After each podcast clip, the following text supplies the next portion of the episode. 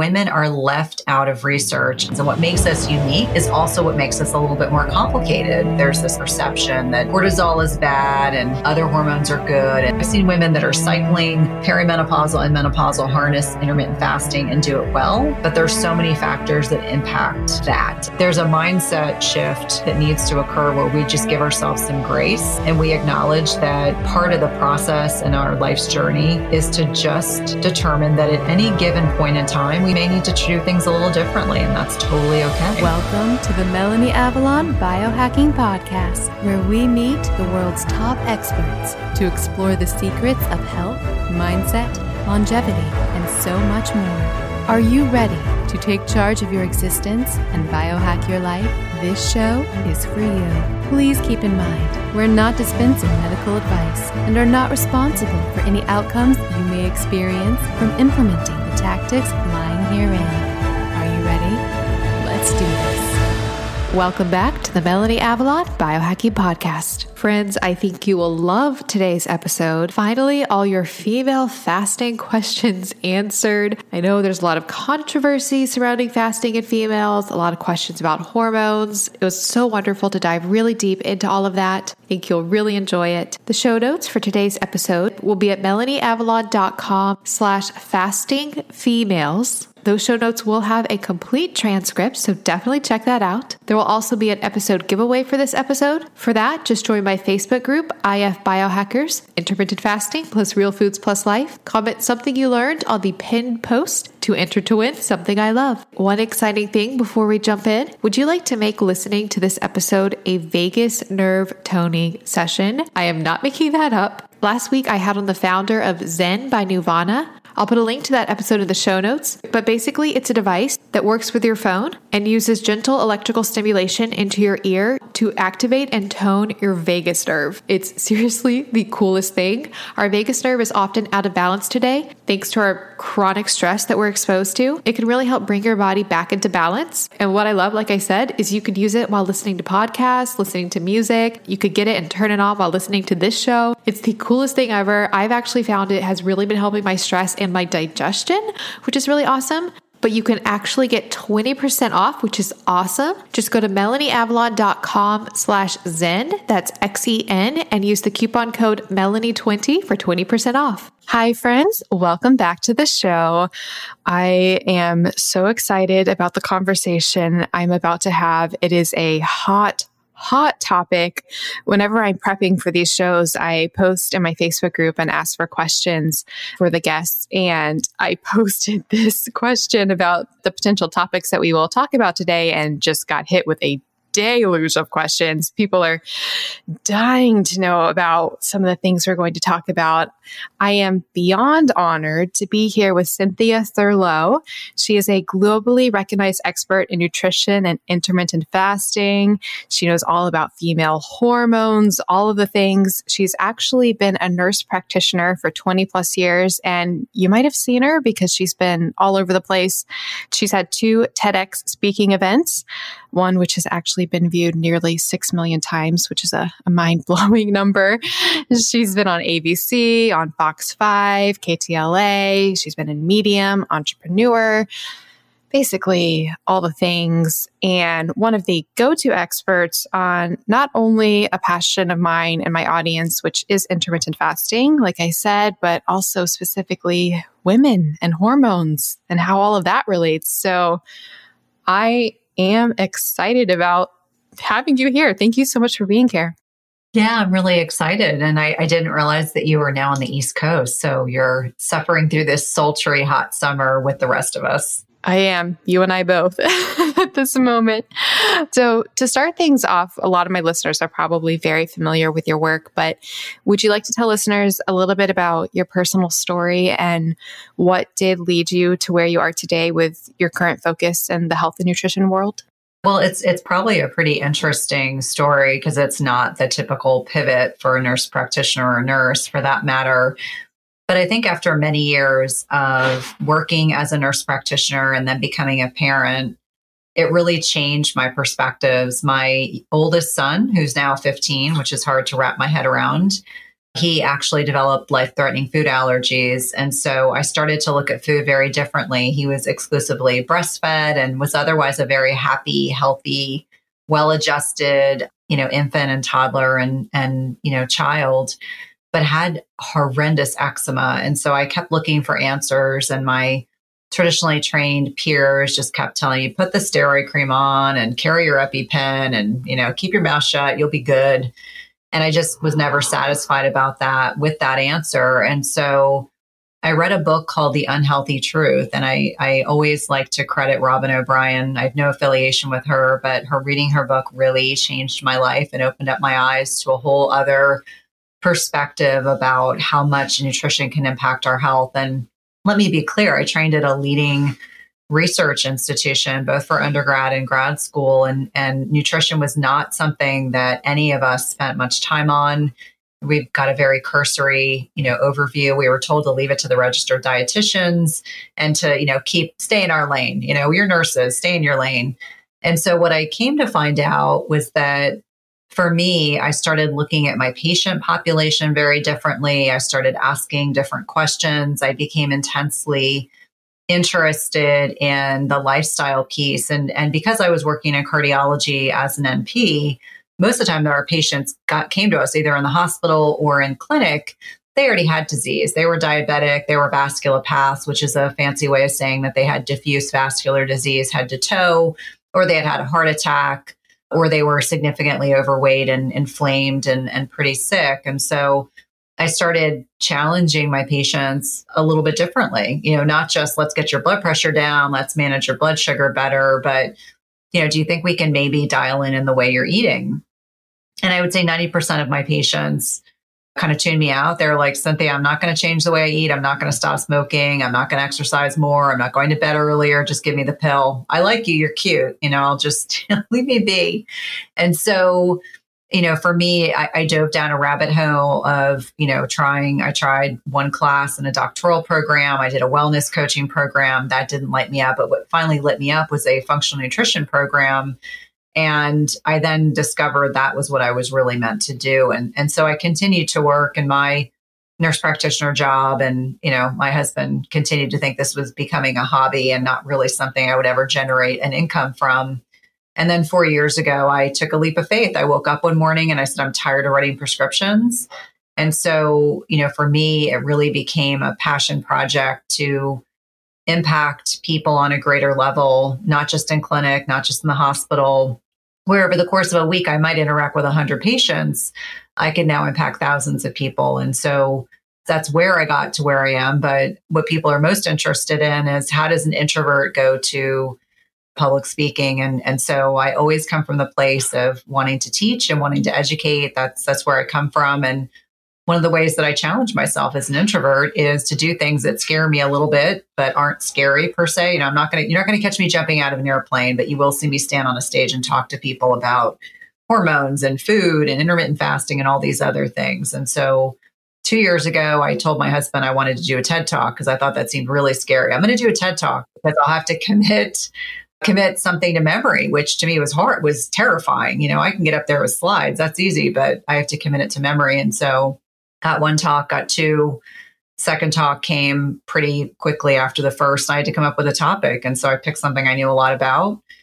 And really, the rest is history. My life changed, shifted enormously. I was obviously doing well, you know, within my business, but it just goes to show you that people are really desperate to learn strategies that they can sustain to some extent or another throughout their lifetimes. And they're tired of being literally fed the garbage that, you know, it's the CICO calories in, calories out, and that we have to eat mini meals and we have to stoke our metabolism and, you know, all this dogma that has largely been, you know, just proven on so many levels, much to the naysayers that are out there. But yeah, that's that's a little bit of how I got to where I am today. Uh, obviously, the most important thing that I do in my life is be a mom to my boys. I have all boys, including two doodles and a lizard. You know, I'm just a female surrounded by all men, including my husband as well. But yeah, that that's that's like a kind of a snapshot into who I am and how I got to where I am right now.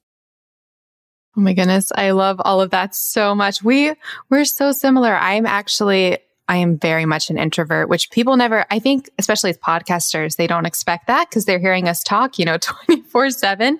But no, I'm like severely an introvert.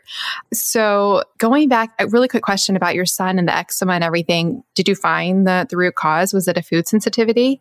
Yeah, he actually had life threatening food allergies. So for him, and I had the pediatrician really fighting me about he's too young. We don't need to do food allergy testing. And I said, oh my gosh, I've like the kid eats or I eat pristinely. So if it's something healthy that he's allergic to, then we need to know. And it turned out he has life threatening allergies to peanuts and tree nuts. And so it's one of the 10 most common allergies to have, but only 20 to 30% of children will outgrow their food allergies. So we have this nation of children that are growing up existing in you know in some instances a very sterile bubble. I'm not a believer in that. I you know my son's very responsible but very humbling. You know i don't think we ever ate out in a restaurant for the first two years because i was legitimately had having taken care of anaphylactic life-threatening food allergy people for years as an er nurse. It scared me to death to think of this little this little guy potentially, you know, getting so sick. And then after a while, I had to kind of tell myself I needed to pull the band-aid off and we couldn't like live like in a sterile environment for the rest of our lives that wasn't realistic. And he was going to eventually have to go to school and go to play dates and be outside the home. And I had to be able to feel comfortable with that. And it's our I think it's a human intrinsic nature to want to protect those you love. But I think I was stunned. I thought maybe he had a food sensitivity. I was like, well, you know, sometimes when he eats raspberries, he gets like really bad diaper. In my mind, it was like something really benign, and it turned out to be legit. And he is still, even at 15, still very highly allergic to those foods. He didn't outgrow those allergies. And there's a whole other set of concerns as a parent as they're getting older because you, you know, when they start dating and you know when they're not preparing their food in their own house and they're out and you know maybe they're not making good choices you just start to think about all the ramifications. That's insane. And to that point i wonder about like right now with covid and quarantine and everything the implications of so many factors that are happening you know the increased sterilization of everything which obviously is warranted but i do wonder about the long-term implications and then even things like I recently had Dr. David Perlmutter on, and we were talking about children growing up and not seeing as many like faces and like the role of masks. And there's just, there's a lot going on right now. I have now become that crazy person because there's so many endocrine disrupting chemicals and a lot of those hand sanitizers. And where I am, they're pretty strict in Northern Virginia. I'm going to be completely honest. So I wear my mask. I do all the things to make sure I can go in and get my stuff from Whole Foods.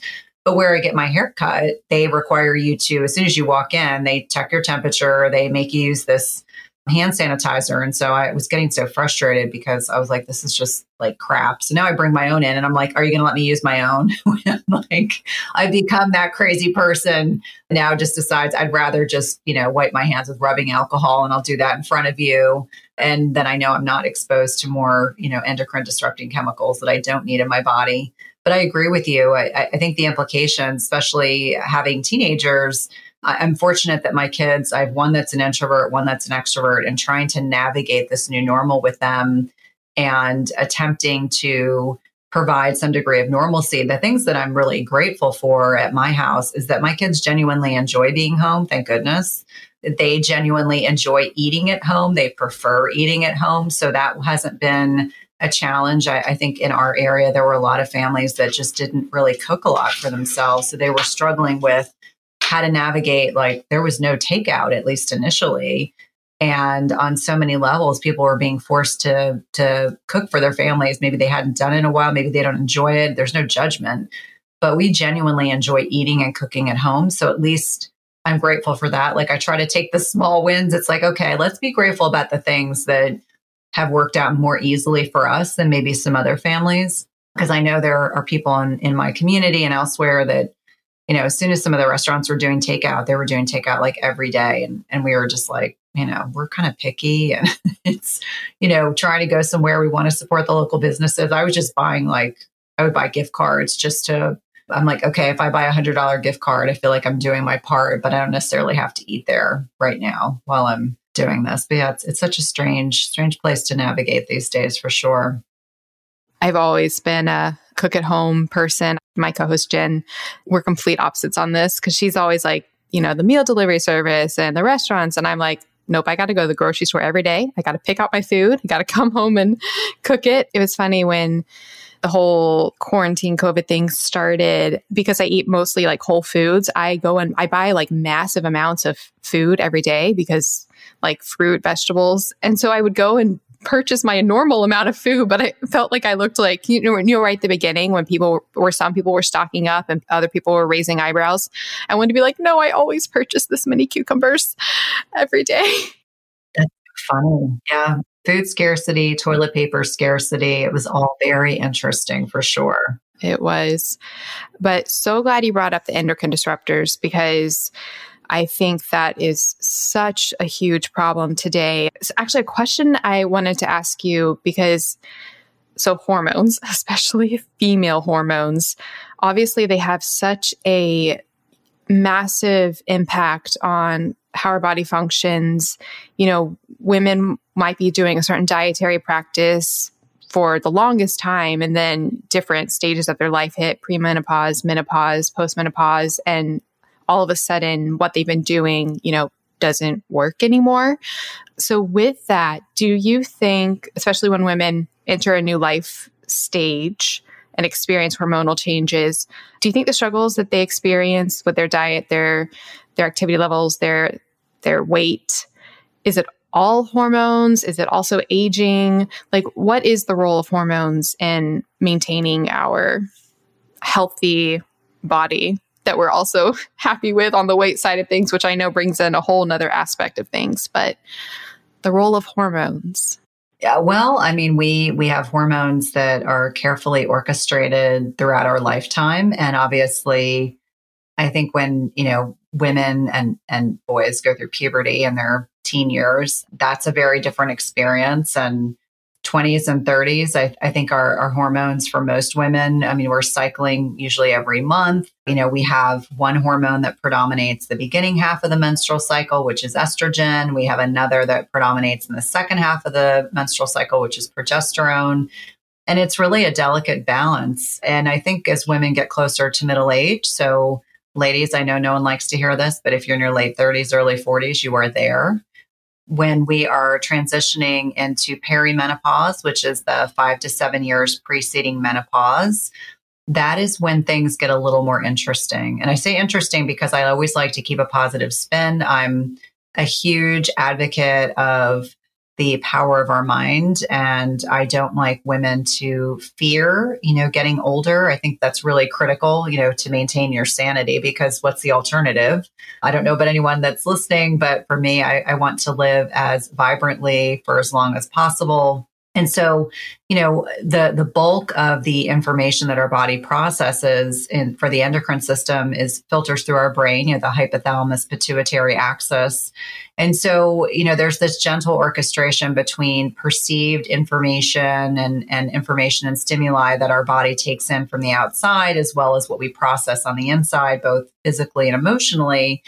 And what I find is that as women are making this transition into perimenopause and beyond, as I like to say, that on many levels, if they have not been taking care of themselves, their lives get a whole lot more interesting. And by this, I mean, if you are the typical type A that does not sleep enough, that over exercises, that has no stress reduction strategies that doesn't eat a an anti-inflammatory diet and that could look a little different for each one of us that doesn't you know have enough downtime you are really going to struggle a whole heck of a lot more. So what i affectionately refer to it as a lot of women will you know fly into this wall at middle age and what typically ends up happening is that their progesterone which is predominantly produced in cycling women and their from their ovaries starts to lessen. And so they get this relative, and these are all generalities, but they get this relative estrogen dominance, which can impact their periods and PMS and things like that. And it can impact cortisol levels because our bodies are now leaning on the adrenal glands a bit more to get the progesterone that our body is is anxious to have enough of And so you start to see these imbalances. I, I like to think of it as a three legged stool, as, as one leg of the stool is imbalanced, then the whole stool is imbalanced. And so that kind of visual representation of how critical all these hormones on and obviously there are tons of hormones but the key ones that people think about are cortisol and insulin and oxytocin and things like progesterone and testosterone and estrogen as well as many others but the imbalances between these things can impact weight gain and can impact sleep and can impact stress management and can impact our gut integrity. So we can suddenly start developing food sensitivities, which is not fun. And so, you know, it, it's so, so critical for us to be aware of the chemicals that can disrupt our hormones in negative ways. And, and we get exposed to them through many different avenues. It could be the food we eat. It could be our personal care products, which is a huge one when you think about our skin as our largest organ, as well as the fact that our just in our environment. So it's a lot for people to process. And for many women, I always say you got to dip your toe in the pond. You may not be ready for all the information, but small, subtle changes can impact our hormones in such profoundly beneficial ways, as well as profoundly detrimental ways. And so, a lot of the work that I do with women is really helping them determine what's going on with their body, how can they support it differently, how can they work, you know, closely with their primary care provider and be an advocate for themselves because you know, I, I like to remind people that any strategy that I talk about, most men can do, and they seem to do it effortlessly or e- more easily than women do. We are governed by so many things, and what makes us unique is also what makes us a little bit more complicated. And so I always like to use the the example of if I'm working with a husband and a wife and I give them the same general general instructions, the man will instantly lose, you know, 10 or 15 pounds and the woman will struggle to lose 5. And so I have to really have this conversation that because of our hormones, it's both a blessing and a curse in many ways, but it sometimes can make it a bit more challenging and middle age is when you know the boxing gloves come off. You got to really do the work it's not sexy. People don't like to hear that. They just keep saying, give me a pill. I don't want to change my diet. I don't want to sleep more. I don't want to, you know, the chronic cardio queens that maybe got away with that in their 20s and 30s. You can't do that when you're older. You just can't. Not only is it not detrimental, it'll just raise your cortisol even higher.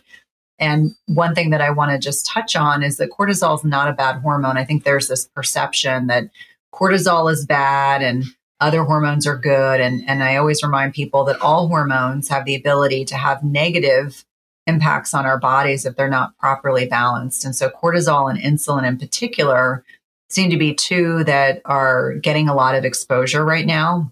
I always like to, you know, talk a little bit about, you know, Jason Fung has a great book called The Obesity Code and it's a little bit more in depth for some people. It's it's not as user friendly perhaps as some other books that are out there, but it's a great book for content.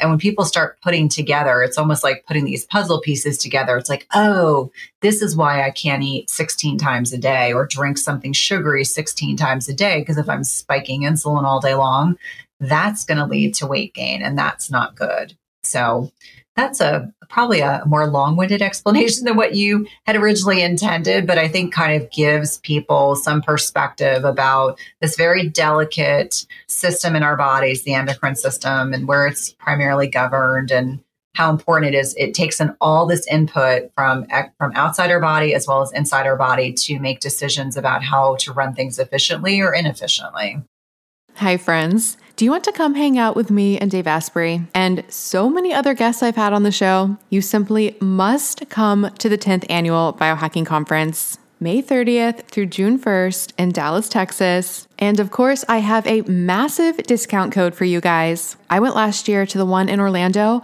and it was one of the most fun times of my entire life. I met and got to hang out with so many guests that I've had on the show. I met so many of you guys. And of course, there's lots of Danger Coffee and Dave Asprey approved meals and dry farm wines. And that's just the social aspect. The conference itself is mind blowing. They have this incredible expo where they have all the biohacking supplements, all the biohacking things. You can learn about them, try samples, meet the creators and founders. If you haven't tried a lot of biohacking things, it's a great chance to actually try them out in person. Things like brain tap, infrared sauna, hyperbaric oxygen chambers, and so much more. There are so many incredible speakers as well. You can hear talks from people I've had on the show, like Paul Saladino, Dr. Daniel Amen, Dr. Sara Gottfried, Dr. Mercola, Dr. Anna Cabeca, and that is just a few of them. I seriously had the time of my life last year, and I would love to hang out with you guys. And you can get 35% off tickets. Just go to melanieavalon.com slash biohacking conference and use the coupon code BCMelanie to get 35% off your tickets. That's melanieavalon.com slash biohacking conference with the code BCMelanie to get 35% off your tickets. This code can be used for general admission or for VIP access. Seating is limited. They do sell out. They sold out last year. So get your ticket now. And if you come, definitely let me know because I want to meet you. So hopefully see you guys in Dallas. MelanieAvalon.com slash biohacking conference with coupon code BCMelanie. Get your tickets now. I'll see you guys there. Hi, friends. One of the most valuable things that I do every single night of my life is my infrared sauna session. The brand that I use is Sunlighten. I did a lot of research on infrared saunas before deciding on them. Their saunas are so high quality, they're low EMF. And what I really love is they have a solo unit. That's what I have. And it's really great if you live in a small apartment, might be moving. It's just really an amazing investment. And they have incredible deals and offers on it right now. You can actually get up to $200 off with the code Melanie Avalon. Or if you're talking to a rep, just tell them that I sent you. And like I said, that will be up to $200 off. And that will also get you you $99 shipping. Normally the shipping is like $600.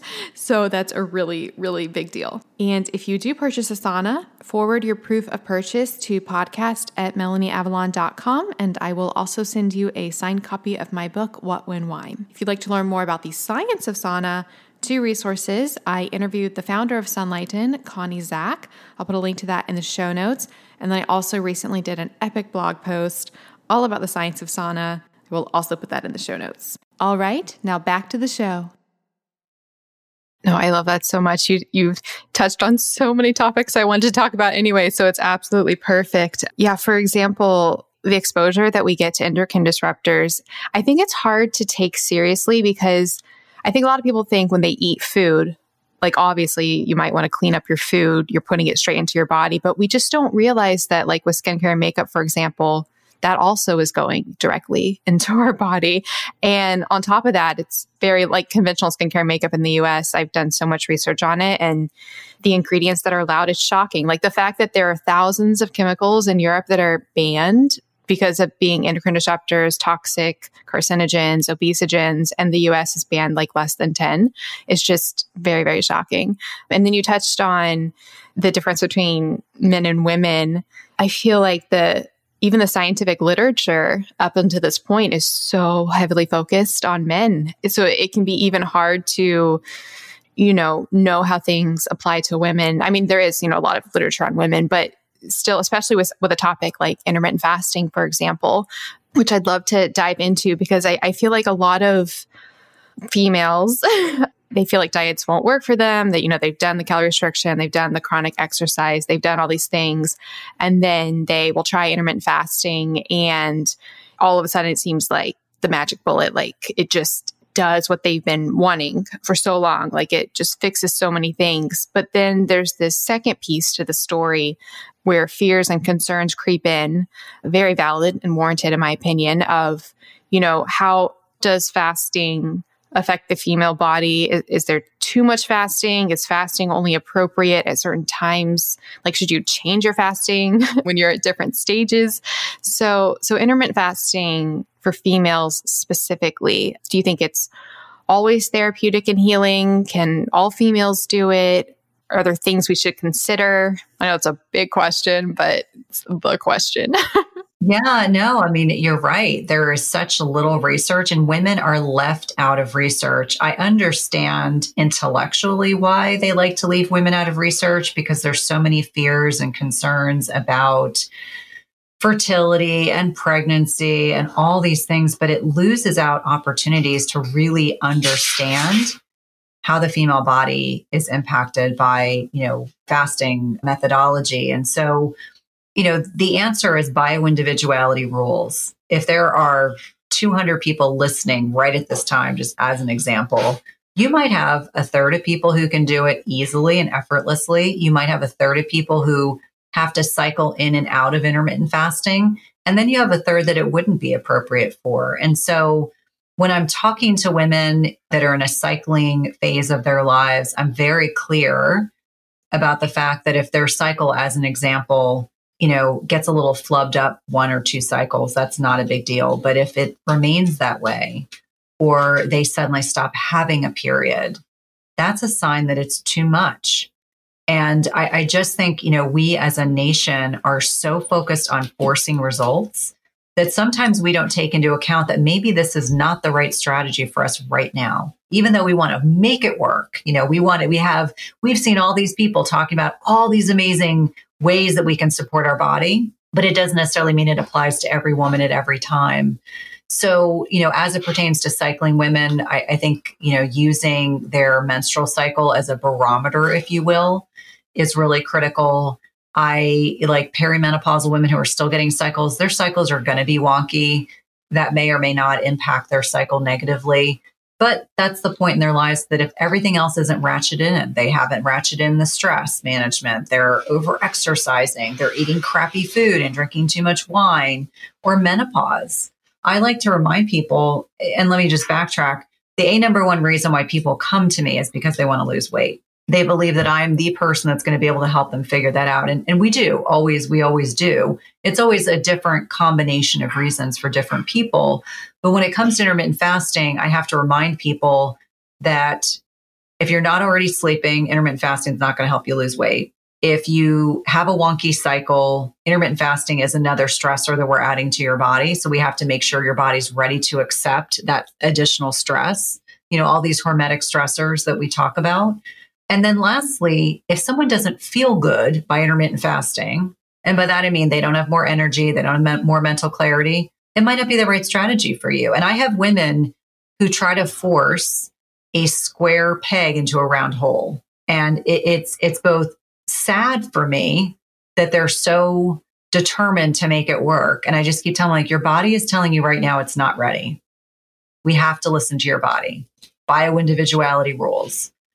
I know, but my best friend, my sister, my mom, my this person, they it all worked for them. And sometimes we have to take a step back and we have to dig a little deeper. We have to peel off another layer of onion and we really have to look and see what potentially could be making it challenging for them at that point in time. And it doesn't mean never, it might just be not right then. But I do agree with you that we are not many men and that men seem to take to intermittent fasting on many levels, unless they're highly carb dependent, insulin resistant, sometimes can take a little longer. But the average guy, it's like they're like a duck to water with intermittent fasting. Whereas we as women, sometimes it's like a crash landing. You know, we're trying to make it work and it doesn't work as effortlessly as we would like it to. I love everything that you said so, so much.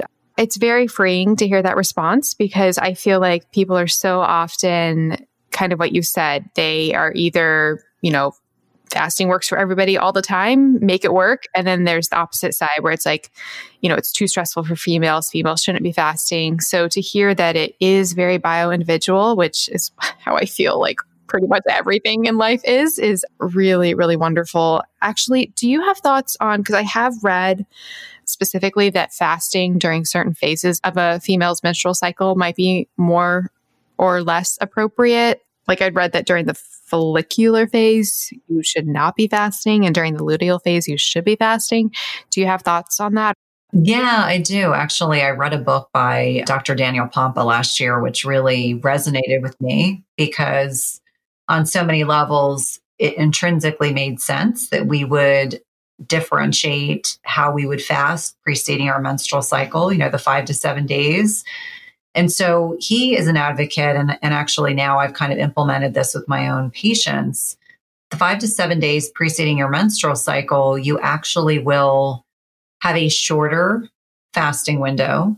So, so when we start thinking about carbohydrates, I will I will ask my ladies to increase their carbs from that five to seven day period. And so, I really stress root, root vegetables and squash and low glycemic berries and things like that over bread and pasta. You know, the more processed carbohydrates, and I find that their cravings go down. They have increased insulin sensitivity, so their body is really primed to be able to accept a higher carbohydrate diet. And then the day that they start menstruating, they go back to their normal fasting schedule. And so I've come to find that that's really beneficial for cycling women. And for a lot of the women in perimenopause and menopause, once they're fat adapted, so once their body is using ketones as the primary fuel source, then I will encourage them to consider varying their schedule. So much like we wouldn't do the same exercise program every single day of our lives, I'm an advocate once you're fat adapted to have variety. You know, our, our bodies like variety in just about every, you know, every way imaginable. And so this is a time when I will encourage people to experiment with their fasting windows. So maybe they're doing a 24 hour fast, maybe they're doing a shorter fast. Just really liking people to be not only attuned to their bodies, because listen, we're going to have days where we're a whole lot hungrier than we are normally. And there's no shame in saying, okay, instead of eight fasting for 18 hours, I did it for 15 because I was really, really hungry. I had a couple really tough training days, or maybe my macros were off the last couple days. And my body told me that it needed more food today. And it just reminds our bodies that we're not starving. And so I think that's a really important distinction. And, you know, for anyone that's listening, you know, the really nice thing about intermittent fasting is the flexibility piece. So don't be rigid about the dogma. You know, I, I, always say dogma is what gets us in trouble. There are very few things about intermittent fasting I'm rigid about, but I know that all of us are on the same page about clean versus dirty fasting. So beyond that, I always say, you know, experiment, find what works for your body, listen to how your body feels. How are you sleeping? What's your energy like? And then kind of proceed from there. Love it. Do you have thoughts on alternate day fasting specifically? You know, I think that can be a methodology that can be effective for people. I have a few people who prefer that. And so, you know, we know based on, you know, study research that can be also be, you know, there can be a lot of benefits, you know, garnered from that. But I, I think it really depends on what works best for your lifestyle. For me, I'd rather eat every day than fast every other day. So, you know, for me, it's just, it's more of a, a mindset switch, but I, it, it's really finding what strategy and what philosophy and what structure works best for your professional and personal lives. Gotcha. Yeah. I'm so intrigued by it because there does seem to be a ton of research on it specifically. And I'm really intrigued by like the longevity benefits. You know, sometimes they'll do it with like a 500 day calorie quote fasting day, but I just, I always have to have my really big meals every day. So I'm like such a fail in that camp. Well, but I think it's also like what works for you. Like for me, I'd rather do one 24 hour fast than have a sub 500 calorie day when I just feel like the whole day I'm fixated on the lack. And that's not my mentality normally, but for me, it's the lack. It's like, oh, well, I really should be having more, but no, I'm just not going to have more. I've done a lot of research on like the fasting mimicking diet, and we even had Valter Longo on the intermittent fasting podcast quite a while ago. But I actually tried it recently, and again, such a fail. But the point is, I think, like we keep saying, that, you know, bio individuality is key. And question to that about the intuition. So if a female is practicing because you were you were talking about the importance of mixing things up and you know sending different signals. What if a female is doing an intermittent fasting protocol, not switching it up a lot, like for, for one meal a day, for example, and they feel really good on it? Like, is it intuitive, or is it possible that they still should be switching it up? Like, can you just ride the intuition boat, or do you think it, it is important to send signals occasionally of, oh, we're not fasting right now? Right. Well, I don't like one meal a day sustained for women. I just don't. I mean, if it's around a holiday, if it's around a vacation, I think it's fine. Like, oh, I ate too much and I'm just going to reset myself tomorrow. I just think over time you are not going to get your macros in and and let's be like I'm very very OCD about telling my my patients, my clients, most of us are protein deficient, so that's really a big focus is that, you know, you, there's no way over the course of a week you're going to get enough protein in in a two hour feeding window. Like that's just impossible. Maybe a dude can, maybe a guy can have a four hour eating window and they eat a massive meal and maybe then they hit there. But I'm like, I just find women just can't consume enough. Like I couldn't consume 115 grams of protein in a meal. Like that would be completely impossible. So I, I think it's it's fine as a every once in a while strategy. But I still think even in that instance, you don't want your body to think you're starving. That's why the shaking it up and varying what you're doing is so critical and important and I'm knee deep on a book proposal right now. And so I feel like all this is really, really, really fresh in my mind as I'm trying to, you know, kind of illuminate this this philosophy. But you know, there is an intuitiveness to intermittent fasting. I agree with you. But there's also for some people, and, and this would be part of the camp of people who really shouldn't be doing intermittent fasting. There are a lot of women who hide their orthorexia and anorexia in their intermittent fasting. And, you know, I see far too many of them. I'm not going to call anyone out on social media, but it's really apparent to me who those individuals are.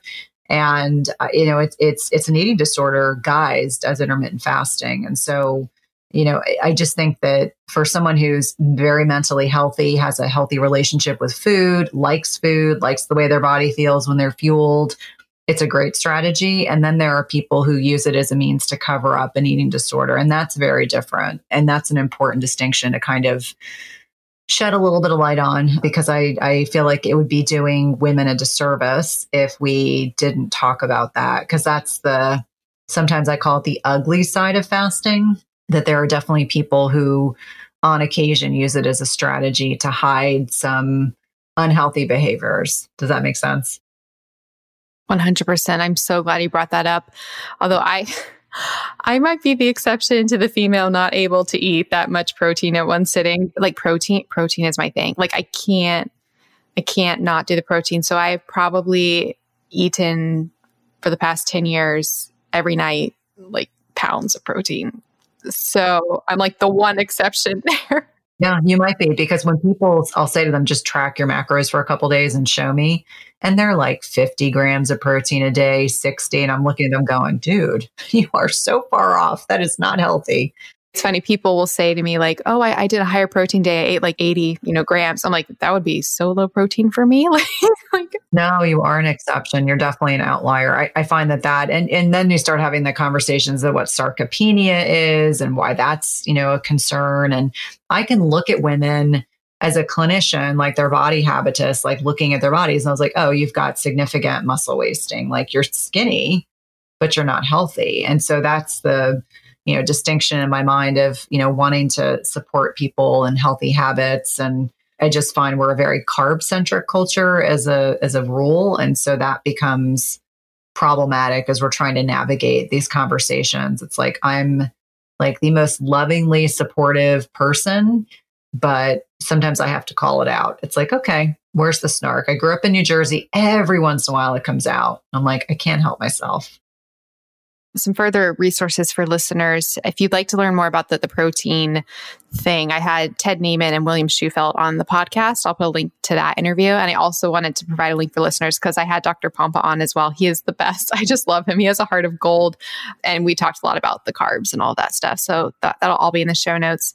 Big question for you. How do you feel about bioidentical hormones for women actually of all ages because I know they're often used in the later cycles of, you know, menopause and postmenopause and things like that. But like I know when I was 20 something, I saw a nurse practitioner. My hormones were all normal, but I had insomnia and stuff like that. And she put me on a low dose of progesterone. And I wonder to this day, like, is like, how does that affect the body? So, what, yeah, what are your thoughts on bioidentical hormones? Lots of pieces to undig there. When we're looking at bioidentical hormones, you know, there are options that, you know, women can consider. And so it's unpacking a lot. You know, synthetic hormones have been the mainstay. You know, people put on oral contraceptives and hormonal IUDs and things like that.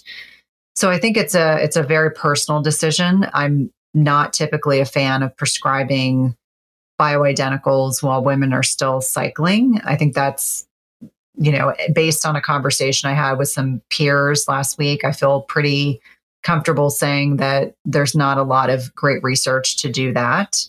You know, progesterone cream that is used to help support sleep. I'm not sure if that was the indication that the nurse practitioner was was using it for. I mean, that I think of as being pretty benign. That's what it was. Yeah. Yeah. If we're talking about like estradiol, which is non synthetic estrogen and testosterone and progesterone, you really have to work on all the other pieces supporting the endocrine system first. Because if you just slap the hormones on there and they're still not sleeping well and their stress is out of control and their food choices are crappy, it's like a band aid. It's not like a band aid, it is a band aid. And so, for that reason, I think you have to be really careful, not only who you choose to work with, but making sure that you're really well informed. I'm not taking bioidenticals at this point in my life. And, you know, I have ongoing discussions. You know, it's not uncommon sometimes for women to be put on bioidenticals in their perimenopausal years. So, you know, mid to late 40s, early 40s, depending on who you are. But I think if you're properly balancing your body, if you're sleeping well, your stress is dialed in, you know, you're not over exercising, your food choices are pretty good. If you've got a firm foundation, you know, I was just talking to my nurse midwife about this last week. She said you have about 10 years, you know, after you go through menopause in which to decide if you want to take bioidenticals to maximize the benefits. And so the benefits are usually focused on bone, brain, and heart health. And so, you know, I think there are a lot of women who are very fearful of bioidenticals. I think there are people that live in parts of the country or outside the United States that they're so fearful that they, you know, may miss the opportunities to be able to harness some of the benefits. But, you know, there are differing camps. There are some people who are very rigid and say everyone needs to be on bioidenticals, you know, before they go through menopause or after mm-hmm. menopause. And then you have other individuals who are, you know, seeming a little bit more open-minded and it's such a personal decision. I'm i always tell people i've only had one patient in the last year who i looked at her her testing and based on her symptoms she was so miserable. We had done all the foundational work and i just said i think you're in a point where you actually need your brain needs the estrogen. You know estrogen there are a lot of estrogen receptors in our brains. And you know here's the other piece. We know that we have estrogen receptors throughout our body and and one of the places that we have estrogen receptors is on our muscle and so when we were talking about protein, this is my segue into talking about the interrelationship between estrogen, estradiol signaling, and muscle protein synthesis. And there's an amazing physician, Dr. Gabrielle Lyon, who really kind of introduced me to this concept. And so, you know, sarcopenia is this muscle loss that, that accelerates after the age of 40. And so whether people are lifting weights and or hopefully also eating lots of protein, it's a way to starve off this muscle wasting, but it also ensures that, you know, if muscle is the organ of longevity, it also ensures that you are able to properly package up insulin and you are going to be less insulin resistant. You're going to be more metabolically flexible because let's be honest, that's what we all want. We want to be metabolically flexible, irrespective of our ages. And that's one of the ways to do it. So, eh, there, there are so many things that have to be unpacked from that conversation. I'm not pro, I'm not anti. I kind of exist in a gray space. I think it's really dependent on the individual, who they're working with, what their lifestyle is like. If you hear there's consistent themes throughout this conversation for me, where I say to people, if you can't sleep and your diet is crappy and you over exercise and you're super stressed out, putting you on hormones is not going to be the band aid. You got to work on all that other stuff first and then you move on to the hormones. That's that's my belief system. That's where I am at this point in my life. Hi, friends. I am so excited to tell you about something that I am obsessed with that can revolutionize your health, help with stress levels, support longevity, and really help you when you go out and are having a bit of wine or drinks or all the things. And I'm going to tell you how to get $100 off. So, I've been talking about the role of NAD in our health for so long. NAD stands for nicotinamide adenine dinucleotide. It is a coenzyme that is involved in so many processes in our body, including energy production and DNA repair. And it is depleted by things like stress, aging, lack of sleep, alcohol, and of course, too much partying. In fact, a lot of researchers believe that declining NAD levels is one of the key factors in aging. That's why I have been really interested in boosting and supporting NAD levels, and I have tried all the things. You can take precursors to NAD called NR and NMN.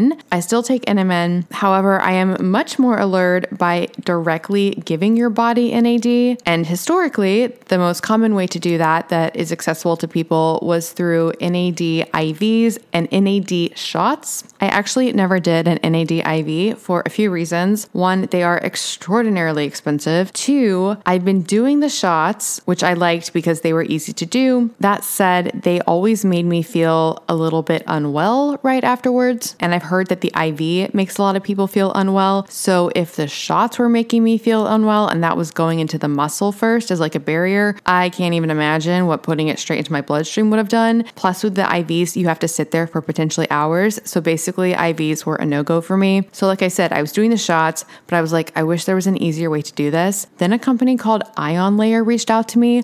Oh my goodness, friends, I am so obsessed. So, they make transdermal NAD patches, and they have studies showing that these patches actually boost your NAD levels. And what's so amazing is you put on a patch, it's super easy to put on. I have a video on my Instagram about how you do it. You basically get this patch thing with like a negative side and a positive side. You put saline on one side, you mix up the NAD with some sterile water and the NAD that they give you on the other side. Then you stick it to your arm or wherever you want to put it. You put a super cool black patch over it, kind of like how you put the patches over CGMs. And then what's amazing is there are no side effects. You don't feel unwell from it, and it lasts for 14 hours. And it's so easy. You can do it at home and then you can really decide when you want to do it. So with the shots, I was doing them once a week and I was trying to do them before going out. With this patch, now I put on the patch before going out and it makes me feel so good. It really helps the next day from any alcohol recovery that you may need. And they look pretty awesome with my outfits, not gonna lie. I am obsessed with these patches. I just want everybody to know about them and they are so much more affordable than the shots or the IVs. If you want to boost your NAD levels, support anti aging, help with your stress, help with lack of sleep, and or optimize your partying. You need these patches, friends. And I'm so excited because working with the company has been amazing and they are giving you guys $100 off, which is incredible. So to get that discount, just go to melanieavalon.com slash ion layer. That's I-O-N-L-A-Y-E-R and use the coupon code melanieavalon to get $100 off your first order. I cannot recommend these enough. I'm going to use them for the unforeseeable future, probably for the rest of my life. It's literally just become part of my arsenal now. Like when I'm getting ready to go out, usually once a week, put on my NAD patch. And even if I don't go out that week, I still like to do one once weekly. Oh, P.S. They're also amazing for traveling. You guys know I'm not a big traveler. I've been doing more traveling recently, and I wear these on the plane, there and back. Game changer. Although it's really fun at TSA, especially because I already opt out and don't go through the scanner thing. So they already are suspicious. And then they're like, What's that on your arm? And I'm like, It's NAD. And then they're like, What's that? And then I'm like, It's a coenzyme in your body that's involved in a lot of metabolic processes and energy production and DNA repair. And then they just look at me really weird, but it's fine. It's totally fine. So again, that's melanieavalon.com slash ion layer to get $100 off your ion layer kit. It comes with six patches, totally the way to go for boosting NAD levels. And I cannot recommend it enough. melanieavalon.com slash ion layer with the coupon code melanieavalon for $100 off. Hi, friends. Okay, so I'm a little bit embarrassed because I've been talking for so long about red light and near infrared therapy, which is so, so important. However, I kind of left out something really important about light. So, as you guys know, I've been talking about red light and near infrared for so long. And at the same time, during the day, I was using a bright, sad light so it's those white lights that help with waking you up, help with your circadian rhythm. They're used to combat mood issues and depression. So I have a really bright white one of those at my desk. A few things about that. I knew it helped wake me up and kept me stimulated, but I wasn't sure if it had any detrimental effects using it. And then two, I was also wondering if by just focusing on red and near infrared light, was I somehow missing something in the full spectrum of light? Guess what? I was. And guess what? I found the solution. And guess what? I have a discount for you guys. So, the founder of a company called Solshine reached out to me and he was like, Do you know about the importance of full spectrum light? And I was like, You know what? I've been wondering about this for quite a while. Please educate me. Oh my goodness. This man blew my mind. I talk a lot about the problems of blue light. That said, we evolved in natural full spectrum sunlight that our genes are programmed to respond to. And today, we do not spend enough time in that light. A lot of us don't go outside, and we're overexposed to blue light. It's a problem. And then to make things even more problematic, the common sad lights that I was talking about that are bright white, they actually do not contain the full spectrum light. They filter out certain wavelengths and they're high in blue light. So just like I thought, it was not doing my health many services. There is only one company I have found, or I guess that found me, that makes a full spectrum white light device. So the Sol light systems include the fullest spectrum of visible and invisible near infrared light with traces of UV light. Yep, that's right, because you need all of that as well. Don't worry, it's not an exuberant amount that's going to cause a problem. It's just a tiny little dose that your body actually needs.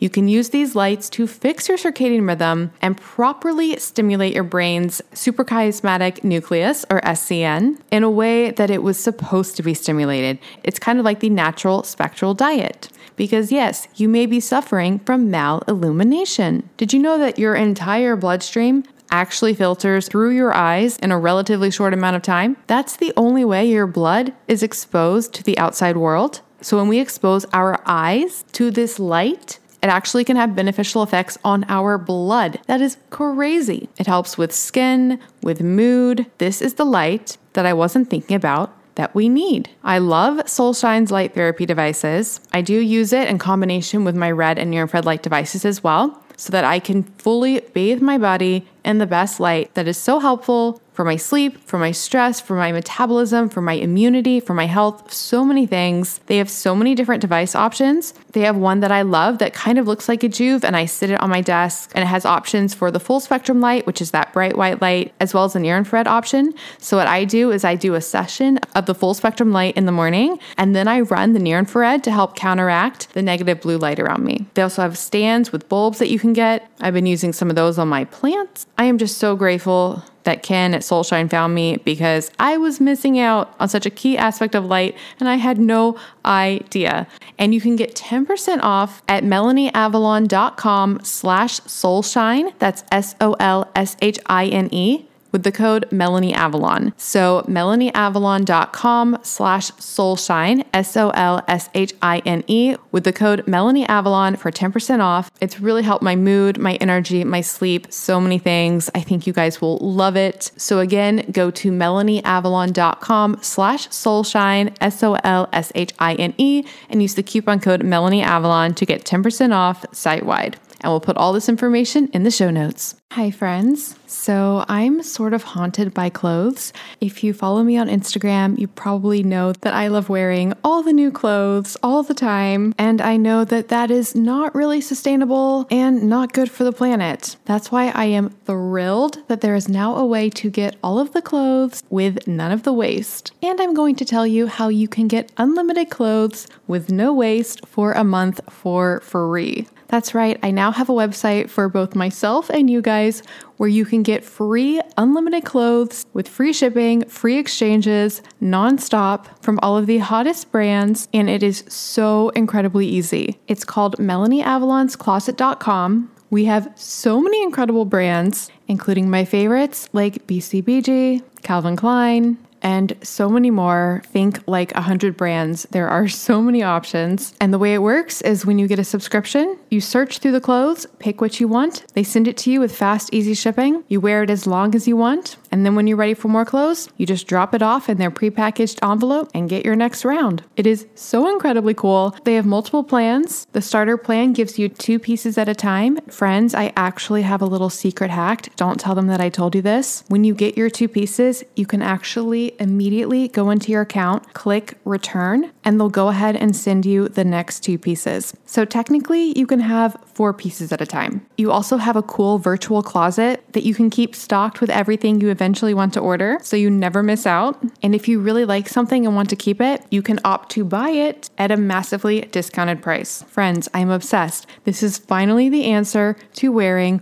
all the clothes all the time with none of the waste Oh, and of course, one of my major reservations was the cleaning compounds that they use on the clothes because, yes, it is dry cleaning, which normally makes me nervous. And they don't say this on the website. So I reached out to them and I was like, hey, what's going on with the cleaning? What do you guys use? Because I can't promote this if it's just normal dry cleaning. And thankfully, they let me know that they do not use any detergents, fabric softeners, or chemicals that are harsh. Everything is professionally dry cleaned or laundered with detergents that are free from dyes and scents. It's all gentle and it uses low temperature cycles. So, yes, we are good on that front as well. It is the coolest thing ever. And you can try it free for a month. Yes, completely free. Just go to melanieavalonscloset.com to sign up. Free clothes for a month. After that, their plans are super affordable. We're talking honestly, an entire month is less than the cost of typically what would be the cost of one dress. And I am not kidding. That's right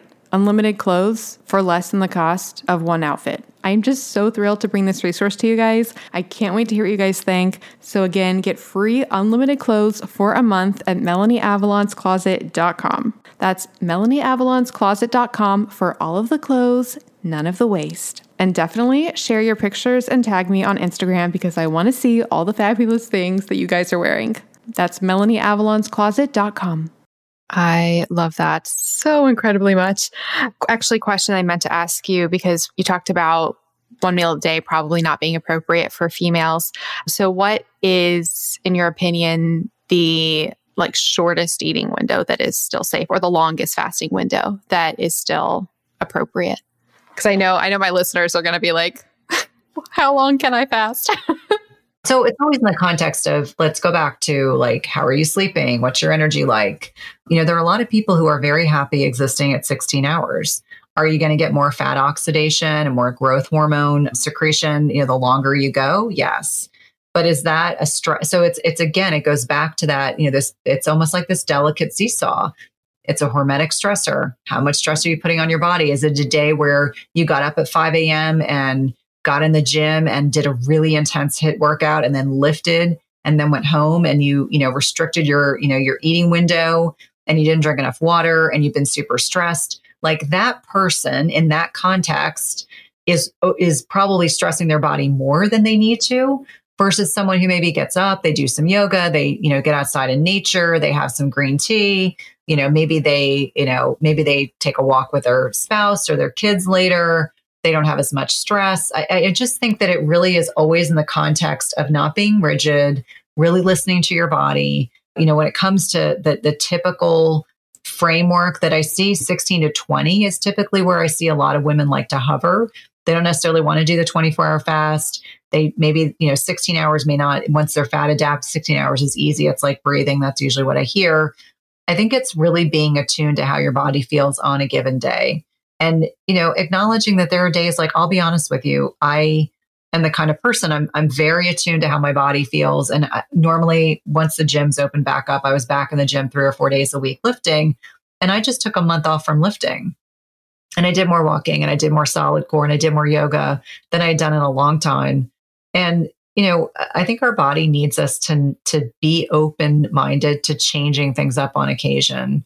And so i would invite anyone that's listening to just be attuned to what your body is trying to tell you. And this is not woo woo and this is not, you know, invalidated science. This is let's be realistic about where we are in time and space. Like depending on where I'm in my menstrual cycle, do I really have a desire to push my body or am I or am I more tired?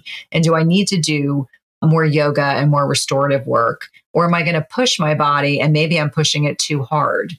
You know, there's a very fine line. And, and the things that I punished my body with in my 20s and 30s, I don't do in my 40s. And now maybe I'm older and wiser that I just don't think that's necessary and would encourage anyone that's listening to just experiment a little bit. It's okay. I think there's there's a mindset shift that needs to occur where we just give ourselves some grace and we acknowledge that part of the process in our life's journey is to just determine that at every any given point in time, we may need to do things a little differently, and that's totally okay.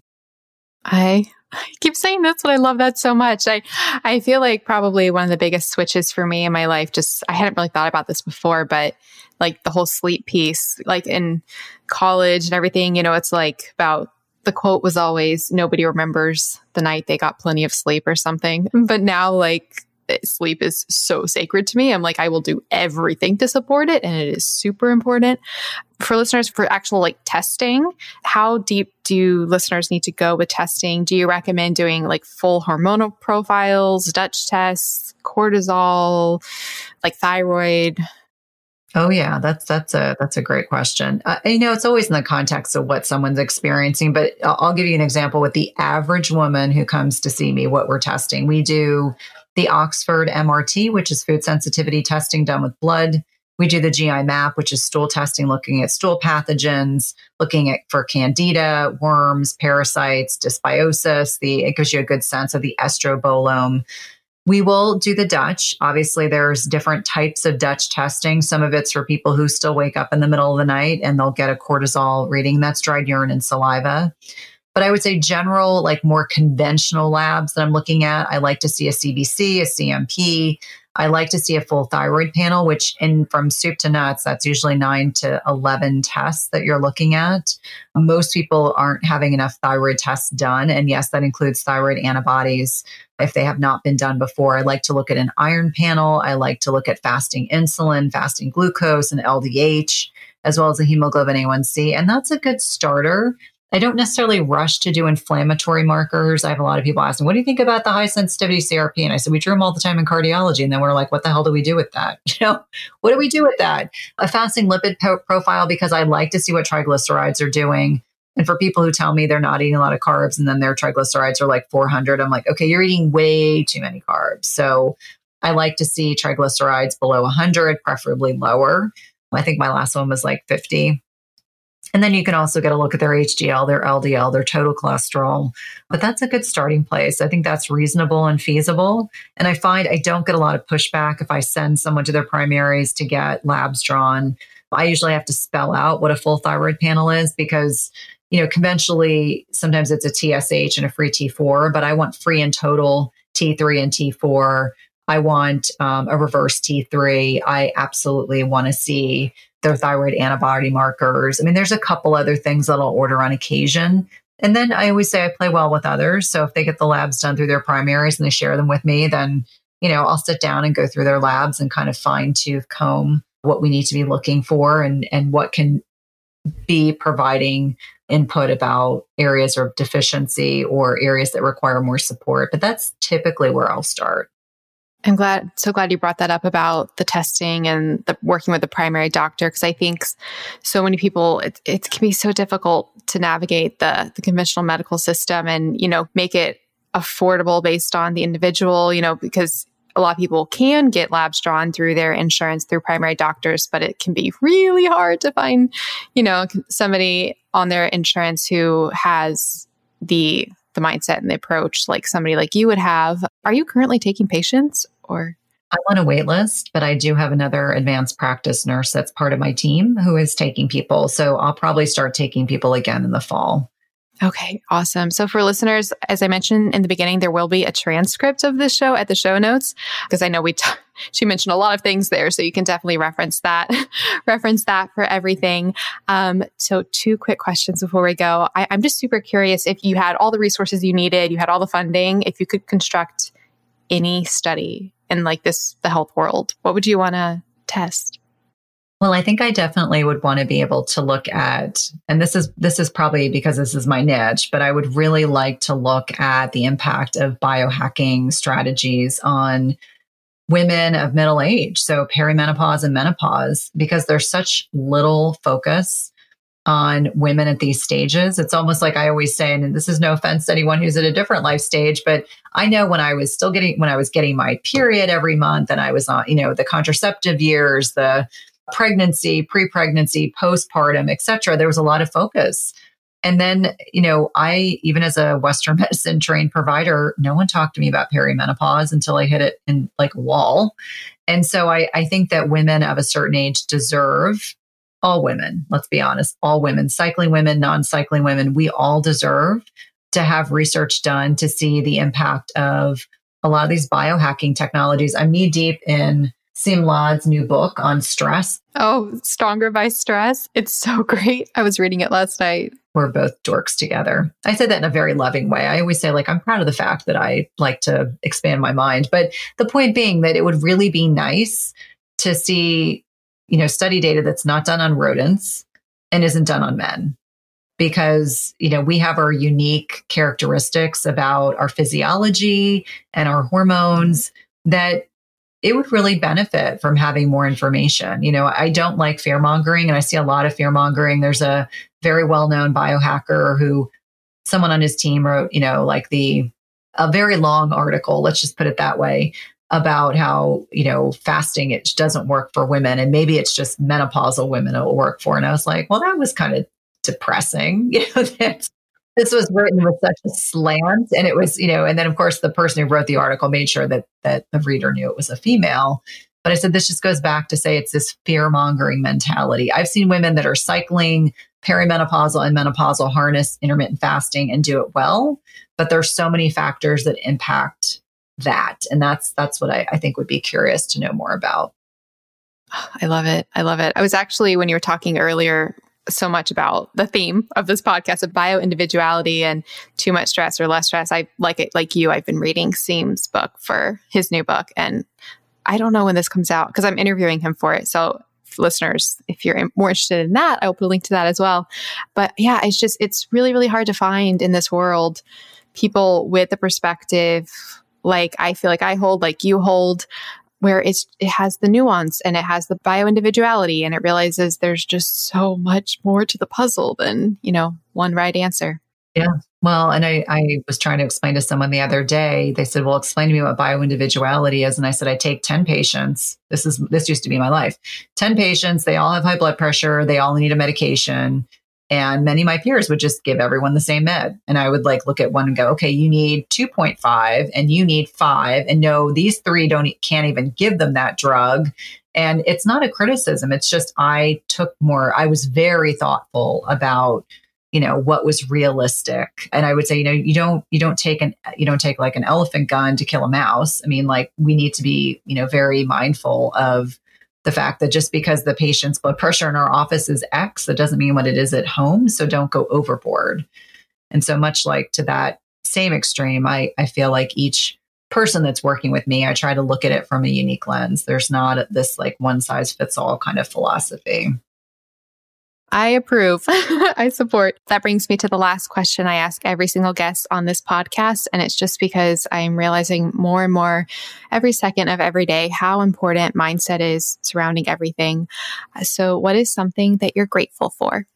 Oh, my family. I mean, undoubtedly, you know, I think the social distancing and COVID has just hit home for me that they're my people, they're my everything there's no place I'd rather be than with my boys and my husband and my dogs. And we've had so much time together since March that I always say, you know, if you can still be around everyone after a lot of togetherness, that says a lot. No, you know, we picked well. Your picker was you did you did well with your picker. That is so true.